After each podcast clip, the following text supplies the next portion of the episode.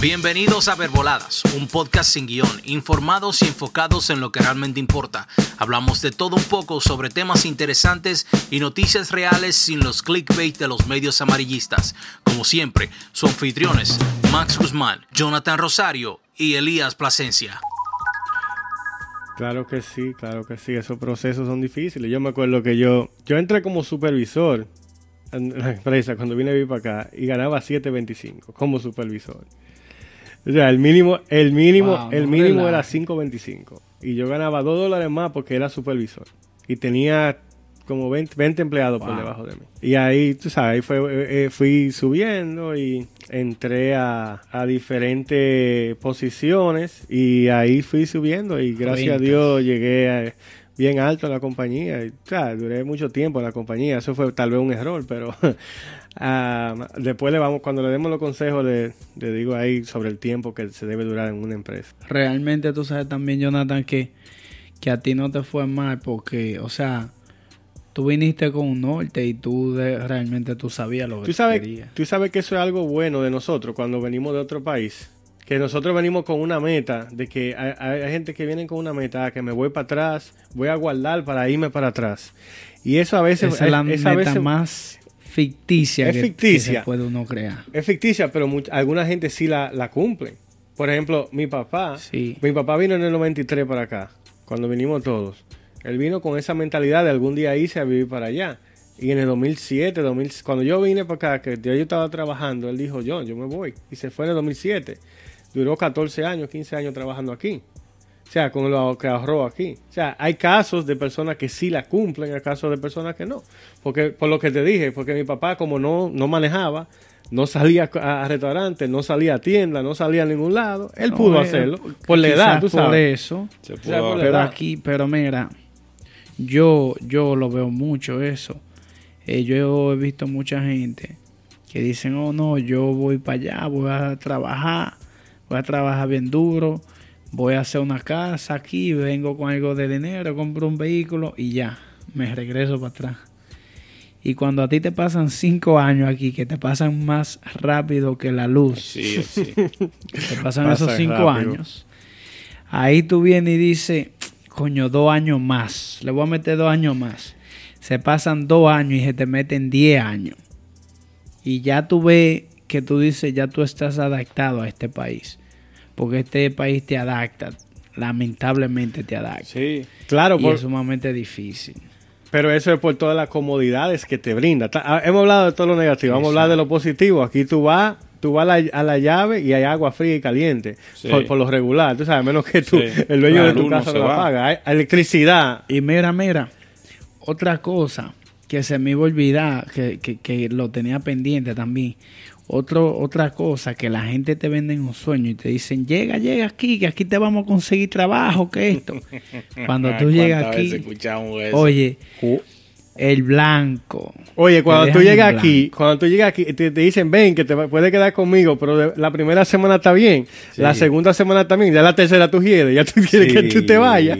Pero, eh, Eh, mira, eso es es una difícil. realidad. Es una realidad, porque es que, que, que aquí hay que pagar. Claro. Lamentablemente, aquí hay que pagar, tú sabes, y a veces Hay que producir, hay que la producir. gente no se gana también la cosa, Jonathan. ¿Tú Sí. A veces la gente no se gana que, que uno lo ayude. Sí, porque hay gente que se gana Sí. la mala voluntad, porque oye, no La- sirve, sí. no sirve ni siquiera para sacar la basura. Si pueden estar en la casa para el día entero. perros, sí. Sí, pueden estar en la casa trancado el día entero, no te friegan ni un plato, no te sacan la basura. Y tú matado trabajando, entonces cuando tú llegas de trabajo lo encuentras a ellos sentados en un mueble viendo televisión. Y Sí. tú tienes que fajarte a cocinar o a fregar o a sacar la basura. Viviendo, viviendo la vida. viviendo la vida. no me lo hagas, no me lo hagas. No. Eh, pero como le estaba diciendo, como le estaba diciendo, hay muchas cosas positivas. Eh, eh, el- el- es, es, es incalculable lo positivo que tiene también este país. O no podemos ser mezquinos de, nada más de, de entrarle con lo negativo y lo negativo, porque esos negativos pasan en toda parte. Aquí hay muchas cosas positivas. Bueno, bueno, Jonathan, a sinceridad, a mí que nadie me hable mal de este país, porque yo, yo soy americano, a mí que nadie me hable de este país mal. Espérate, antes, antes de llegar a lo positivo, hay un paso en el proceso que no podemos volar. ¿Cuál es ese paso? El poder tener licencia para tú moverte en este país. Eso sí Porque, verdad. oye, que está a pie en este país es un perro, como dicen. Tú sabes lo que es. Cuando, oye, cuando yo no tenía licencia, tú sabes lo que es que yo tenía que molestar a un amigo para todo.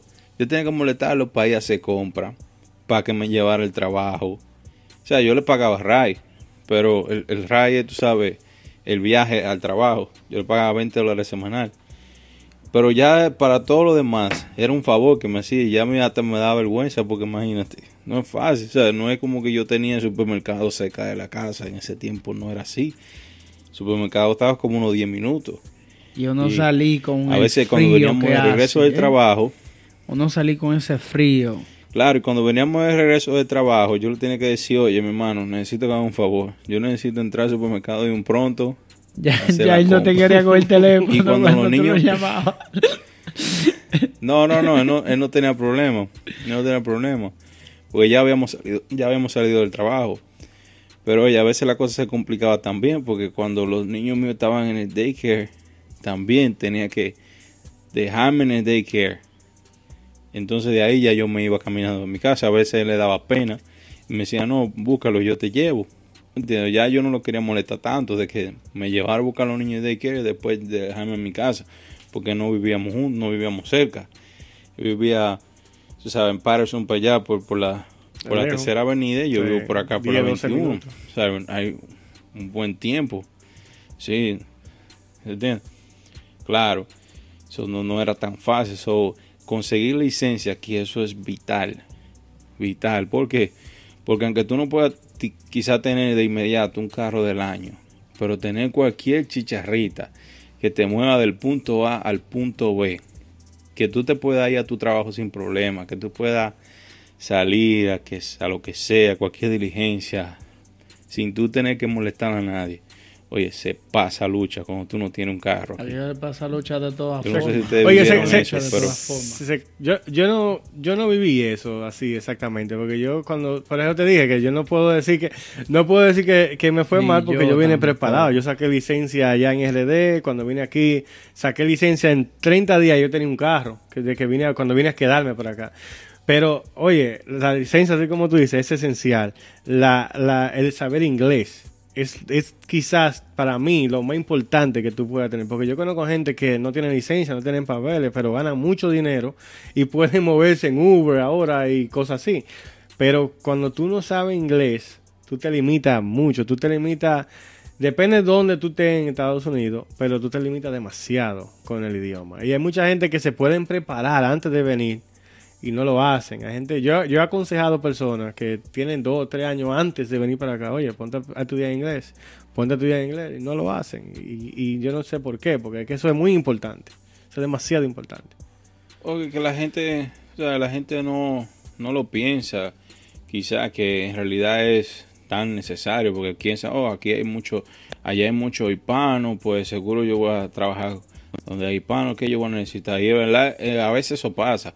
Tú puedes estar trabajando con hispanos y no, y, y si tú sabes inglés, cuando viene a ver no llega a decir ni una palabra, porque cuando viene a ver el supervisor es hispano y habla español, pero hay trabajo, y especialmente los mejores trabajos, la mayoría de los jefes no son hispanos, son, son americanos que hablan inglés. ¿Y cómo tú te vas a, sabes, a comunicar con ellos?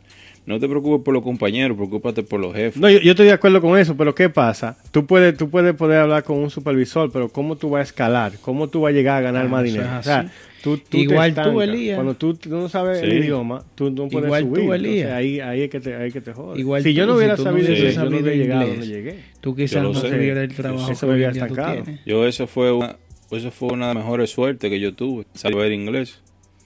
Claro. Aquí hay que saber por lo menos cómo tú te llamas. y pedir comida.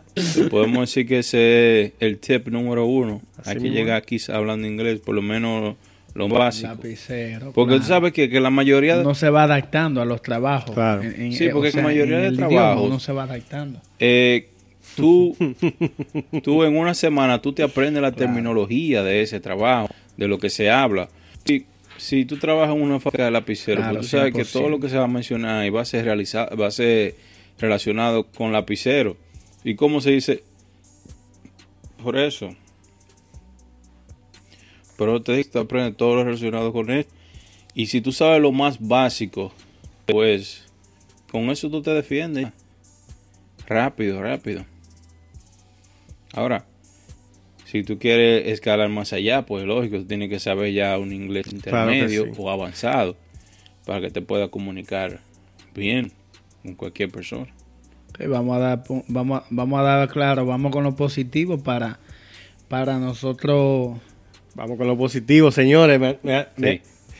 O arranquen. Sí, hábleme de lo positivo. Bueno, yo considero positivo que, que es fundamental, y es como Elías dice, mi gente, cada persona que venga de otro país a este, a los Estados Unidos, sea como sea que venga, venga con su licencia de allá.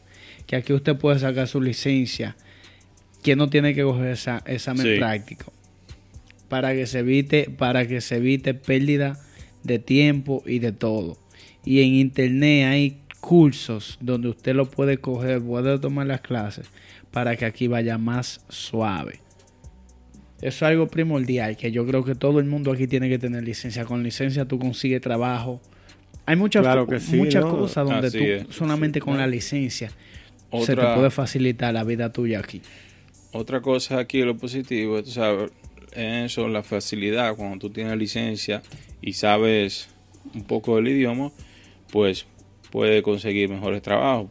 Porque la mayoría de los, de los trabajos son buenos, están un poco retirados. O tú tienes que tener un vehículo que tú te puedas mover y así puedas ganar un buen sueldo, puedas defenderte y lograr tus metas en este país, es necesario, es esencial administrarte y tener un buen trabajo.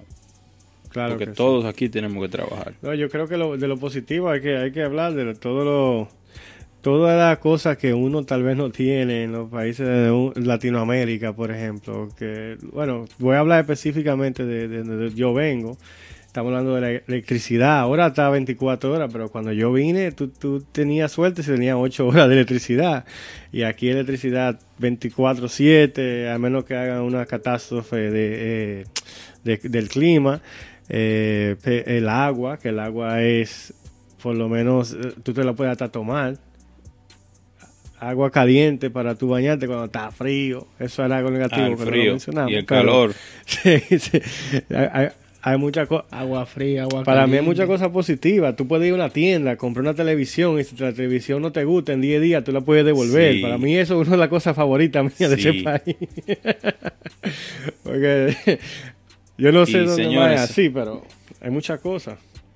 Algo que toda persona, antes de que se me escape, que yo le dije a Jonathan, que abunde un poco sobre esto. cada persona que llegue a este país, cuando ya comienza a trabajar y empieza a tener su cuenta de banco y sabe que tiene que manejar su finanzas, importantísimo que tiene que cuidar aquí en este país es su puntaje crediticio. Eso se lo voy a dejar a Jonathan. Se lo voy a dejar a Jonathan que abunde ahí. Ay, sí. Mi gente, y otra cosa, espérate, Lía. Eh, Jonathan, espérate. Otra cosa no presten el crédito de ustedes ni a su mamá ni a su a nadie. Absolutamente a nadie porque esa es la vida de ustedes. O sea, esa es la vida de ustedes en este país. Y deben sumamente cuidar absolutamente todas las cosas. Eso es así, eso es así. Tú no puedes... Uno como pobre no puede comprar una, una casa si uno quiere, necesita el crédito. Tú necesitas el crédito para tú sacar a veces una línea de teléfono, una cuenta con la compañía de electricidad. Tú necesitas el crédito para todo y el crédito con un pago que un primo tuyo deje de hacer, ya tú te jodiste tú, porque ese pago, ese pago te va a durar en tu, en tu historial de crédito tres años. Entonces eso te lo baja y hay mucha, muchos casos de, personas que tienen que esperar años para poder reactivar su crédito. Hay muchas cosas que, que implican, mira, te voy a decir algo que me pasó a mí, que yo tenía 19 años, yo era, no sabía, de eso de crédito no sabía nada en ese momento. Yo tenía dolor en los riñones. Yo fui para el hospital. En el hospital, eh, yo vivía en Santo Domingo, yo iba a un doctor, le daba 500 pesos y resolvía. Ya, en el hospital fui, me, dieron una, patilla y me duré como tres horas ahí sentado con la patilla. Me mandaron un bill de 2.800 dólares. Entonces, cuando subo a un hospital, ¿qué pasa? Yo, a mí nunca me llegó el bill. nunca me llegó el bill. Ese bill me, se me fue a mi historia de crédito y yo tuve que esperar Wow. tres años para que eso se cayera de mi historia de crédito. Entonces yo no podía, si quería comprar un carro, mi crédito estaba pésimo y para yo poder subir ese crédito tenía que esperar que eso se cayera. Y muchas personas le pasan cosas así, similares, y eso, y eso es, si tú quieres echar para adelante, tú necesitas utilizar el crédito. Es necesario. Como pobre. Exacto. Eso es, eso es importante en este país.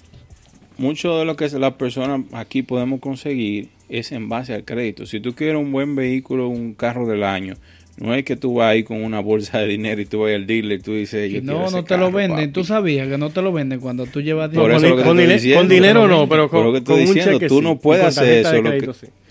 con No, y un cheque con sí, un cheque y- sí, o con tarjeta pero- de crédito, dinero efectivo no te lo venden. Pero No, te chequean no. el crédito. Te chequean el crédito. Eso, si tú tienes No, tu no, no, crédito no. Si tú tienes, si, pues si quizás te lo por ejemplo, vendan, tu pero tarjeta de débito, no, pero te los lo, te lo venden cash.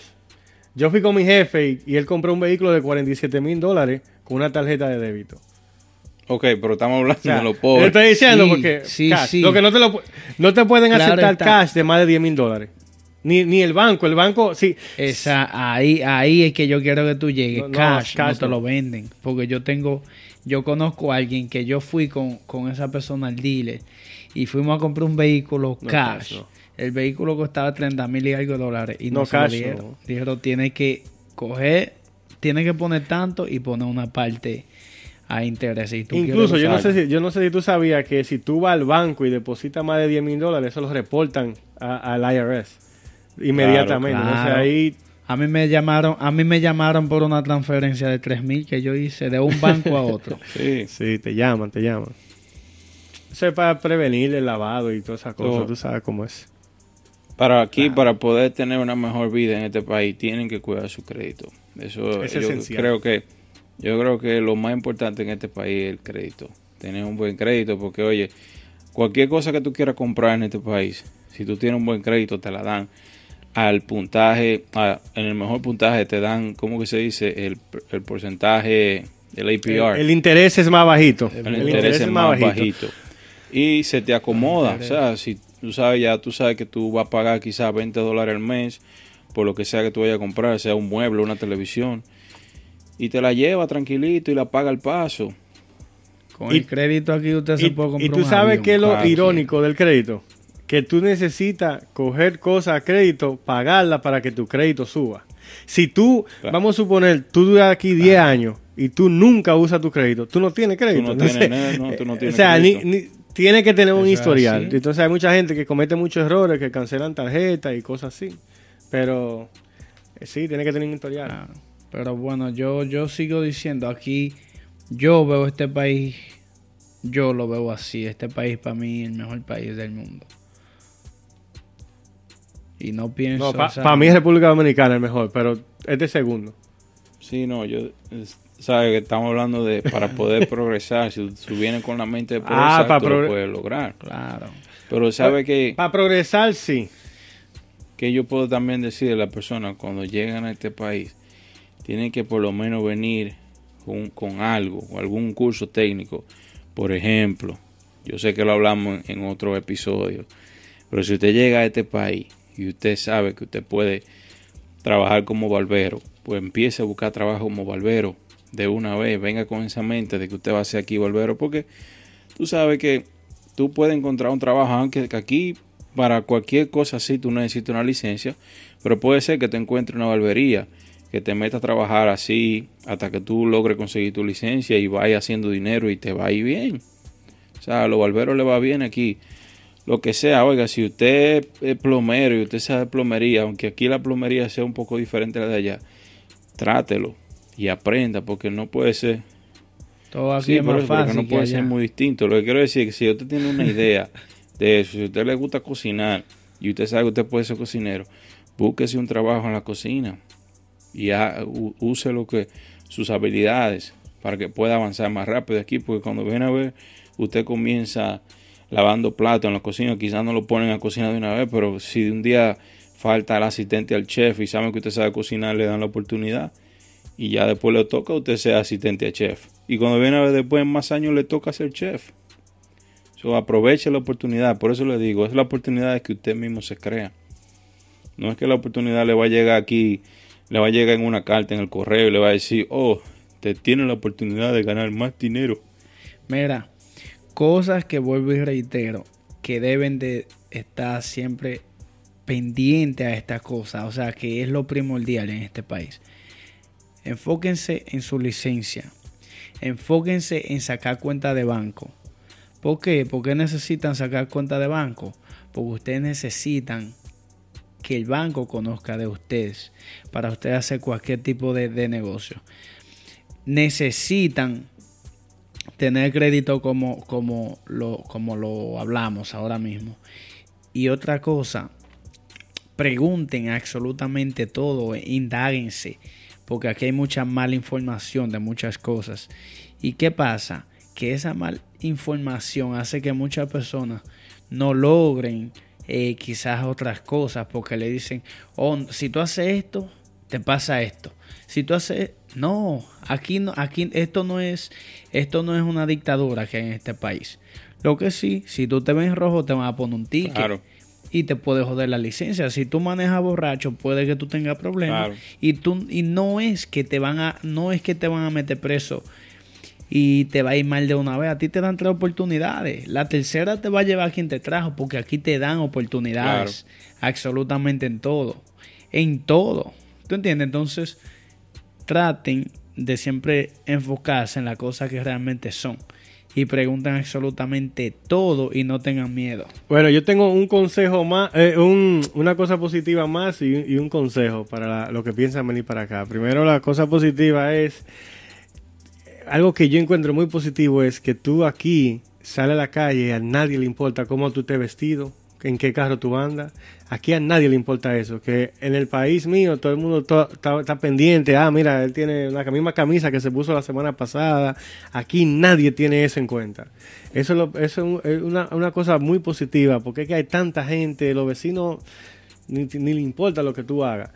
Y un consejo que yo le voy a dar a las personas que están bien posicionadas, si usted está bien posicionado en su país y usted gana una cantidad de dinero razonable, eh, porque yo conozco personas que, que piensan que vienen para este país, tienen un trabajo que ganan muy, muy bien y, quiere- y vienen para acá, entonces a trabajar en una factoría, a ganar, dejan a ganar, todo, dejan, dejan todo, todo. a trabajar mucho menos de que para estar mejor. Mentira. Si usted aprovecha ese trabajo que usted tiene y usted ahorra, porque el problema es que, usted, que allá en Santo Domingo se vive mucho de la apariencia, se vive Claro. mucho del que dirán. Si tú te ganas 100 mil pesos, 2 mil dólares, tú lo gastas. Igual, lo mismo te va a pasar aquí. Tú vas a seguir igual estancado aquí, tú vas a seguir igual, tú no vas a mejorar hasta que tú Sí. no te eduques financieramente. Entonces eso, eso es algo que, que muchas personas cometen el error de venir para acá para estar mejor, estando bien en su país. Eso es así. Y a coger lucha para nada. Eso es así. Yo mi último consejo que le puedo decir es que cuando lleguen a este país, pues traten de, traten de integrarse en la cultura. Traten de relacionarse con, con personas que son de este país, como viven los americanos. No busquen de una vez su lado de los hispanos, señores. Traten de integrarse a la cultura americana. ¿Por qué? Porque si usted se integra a la cultura, ah, yo me voy a mudar a un barrio de, barrio de dominicanos, lleno de dominicanos, voy a seguir lo mismo. Voy a seguir lo mismo, pero en este país. Entonces, eso no lo ayuda a uno a, a en realidad a sentir lo, lo que es estar viviendo en los Estados Unidos. Está bien, las reglas y todo eso, pero traten de quizás coger un parque un día, un domingo, hacen una carne, hagan un picnic, vean cómo hacen los americanos para que entiendan un poquito más cómo se vive aquí. Y eso también lo ayudará en el idioma. Si usted no sabe hablar inglés, pues comunicarse, tratar de comunicarse con un americano lo va a empujar a lograrlo poco a poco y se va adoptando. Vayan a la biblioteca, vayan a los museos para que conozcan la historia de este país, si les interesa hacerse ciudadano, ciudadano algún día. Todo eso es súper importante. Sí, no, lo último que quiero decir es que todos los cambios valen la pena. Si usted tiene la meta de llegar a este país, sabe que va a ser un, cambio drástico, súper drástico, pero todos los, los cambios valen la pena. Es difícil en el principio. No crea usted que usted va a llegar aquí y lo va a tener todo en bandeja de plata. Tiene que vivir su proceso. Llegue con esa mente de que le va a tocar difícil. No se lo quiero poner imposible, pero es un, tra un trayecto difícil. Donde si usted no tiene un vehículo, no, no sabe el idioma, para conseguir un trabajo, va, va a tener que pasar el trabajo. Quizá no va a poder conseguir el trabajo que usted quisiera de una vez. Aquí ahora mismo usted llega a trabajar y tiene que entrar a trabajar en una factoría por una agencia, donde la agencia le quita quizás un 10 o 15% de lo que usted se, debería ganar en realidad, pero esa agencia lo ayudó a conseguir el trabajo. So, venga con esa mente, pero siempre positivo, siempre positivo de que se puede lograr más, se pueden lograr todas sus metas. Señores, esto ha sido el episodio de hoy, nuestra experiencia vivida en los Estados Unidos. Esperemos que les sirvan de apoyo, de guía. Aquí se despide Tomás Plasencia. Max Guzmán. Jonathan Rosario. Y les recuerdo, mi gente, no olviden de seguirnos en las redes sociales, en YouTube, en Facebook, en Instagram, en todas las plataformas digitales. Así que ya ustedes saben, este es un episodio más de Verboladas. Y les deseo un fin, un, un, una nueva semana sumamente exitosa. Gracias por su atención. Si disfrutó de este episodio y desea ayudar a respaldar el podcast, compártalo con otros, publíquenlo en las redes sociales o déjenos una reseña. No se olvide de suscribirse para que no se pierda a los demás. Si le interesa conectarse con nosotros, puede seguirnos en Instagram como arroba verboladas y en YouTube como verboladas. Gracias de nuevo. Nos vemos, Nos la, vemos próxima la próxima semana. semana.